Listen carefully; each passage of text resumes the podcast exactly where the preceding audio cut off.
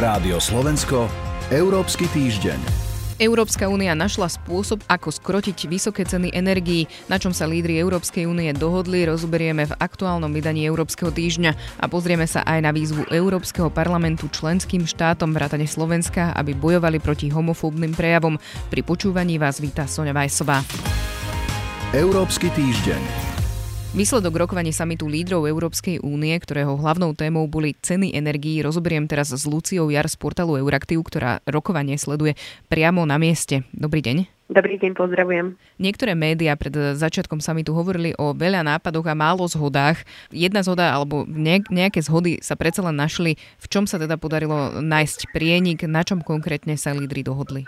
Aby som to vysvetlila, tak sa spájame teda do poludne v piatok, čiže máme zatiaľ k dispozícii závery najmä ohľadne energetiky a ešte sa teda bude diskutovať viac o Ukrajine, o sankciách voči Iránu a podobne, ale teda ostanem pri tej energetike. Tak tesne predtým, ako sa summit začal, tak Európska komisia e, predstavila niekoľko návrhov riešenia momentálnej krízy, najmä teda, ktorá sa týka ceny za plyn.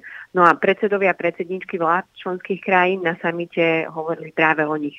Hovorilo sa o cenových stropoch na plyn, o spoločných nákupoch plynu, o solidarite, ktorá by mala podobne fungovať, ako to bolo pri vakcínach, teda ak niekomu chýba, tak ostatné krajiny vedia ten plyn dodať.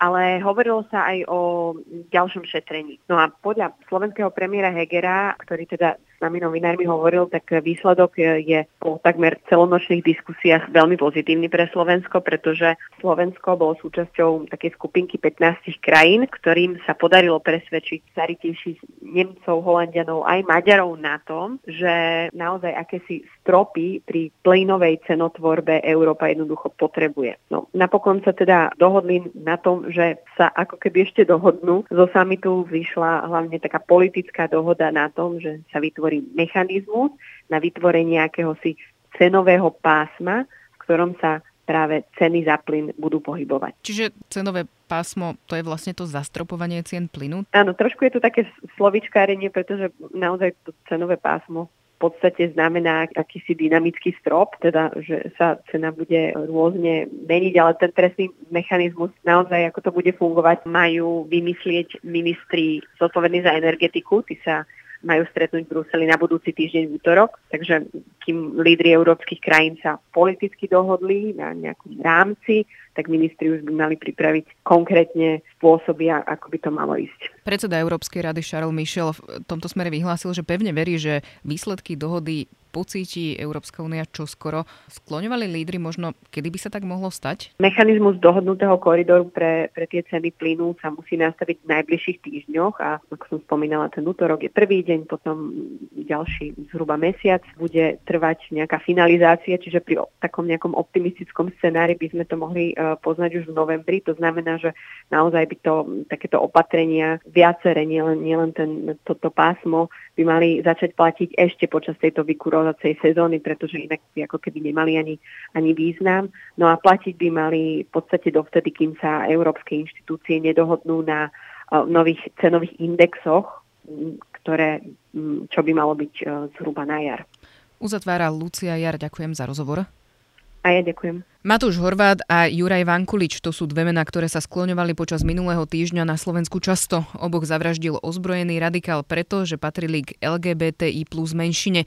Téma vyvolala odozvu aj v Bruseli. Teraz ju rozoberieme s Barbarou Zmuškovou z Euraktivu. Dobrý deň. Dobrý deň. Poslanci Európskeho parlamentu reagovali na udalosti z Bratislavy výzvou, ktorú podporilo takmer 450 hlasov. K čomu uh, vlastne europoslanci vyzvali? Na jednej strane vyzvali k tomu, aby Slovensko vyšetrilo tento teroristický teroristický útok a tiež, aby zlepšilo prevenciu podobných útokov do budúcnosti, prevenciu voči radikalizácii, napríklad aj spoluprácu na školách.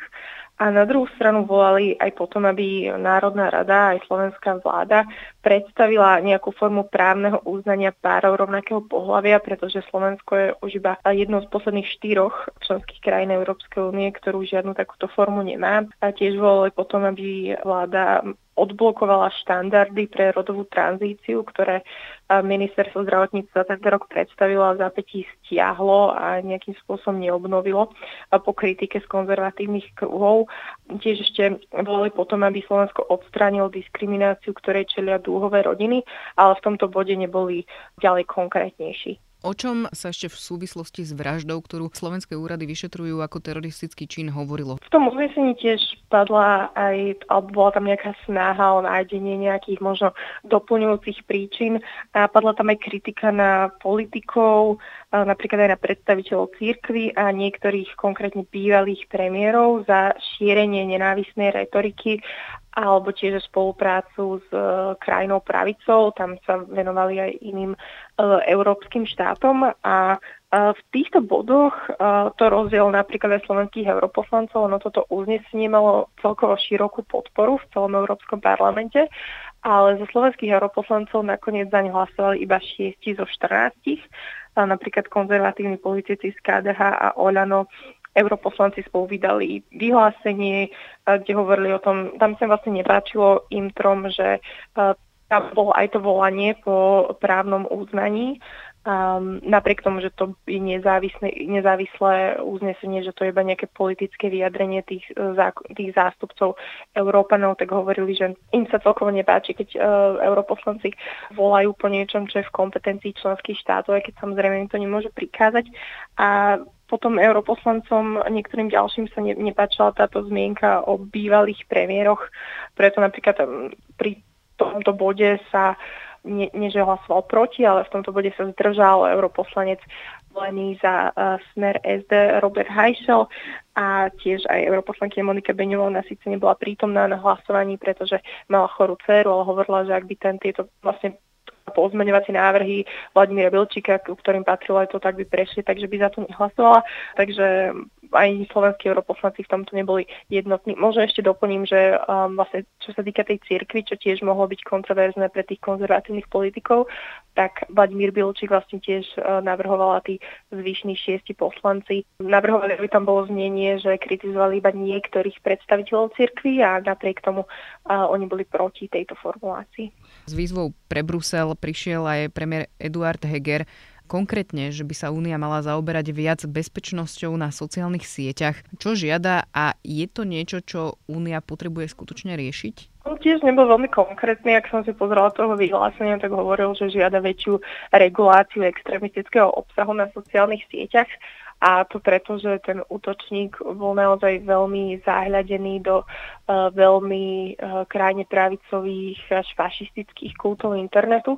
A Európska únia bude robiť viacej. Vlastne v októbri už finálne sa stal európskym zákonom akt o digitálnych službách, ktorý e, bude nútiť sociálne siete, aby boli otvorenejšie, čo sa týka toho, že ako, ako regulujú a monitorujú tento nenávistný obsah a tiež určujú nejaké jednotné kritéria o to, ako môže byť členských štátov potom zodpovedné za to, keď napríklad pri tom zlyhajú. Keďže premiér hovoril, že by malo robiť viacej únia, tak m, asi nemyslel toto, čo už prakticky bude platiť onedlho, ale napríklad Europoslanci tiež v tom uznesení volali potom, aby e, nenávistné prejavy na internete a aj nenávistné útoky sa zaradili do zoznamu európskych zločinov. E, nevieme teraz, či konkrétne toto myslel pán premiér, ale minimálne tí europoslanci potom volali to by znamenalo, že potom na európskej úrovni by sa pre tieto zločiny uh, nastavili jednotné napríklad tresty a mohli by aj viacej spolupracovať pri vyšetrovaní, ale momentálne toto, túto iniciatívu blokuje Polsko a Maďarsko. Uzatvára Barbara Zmušková. Ďakujem vám za rozhovor. Ďakujem Toľko aktuálne vydanie Európskeho týždňa. Pripravili ho portál Euraktiv a Sonja Vajsová. Rádio Slovensko, Európsky týždeň.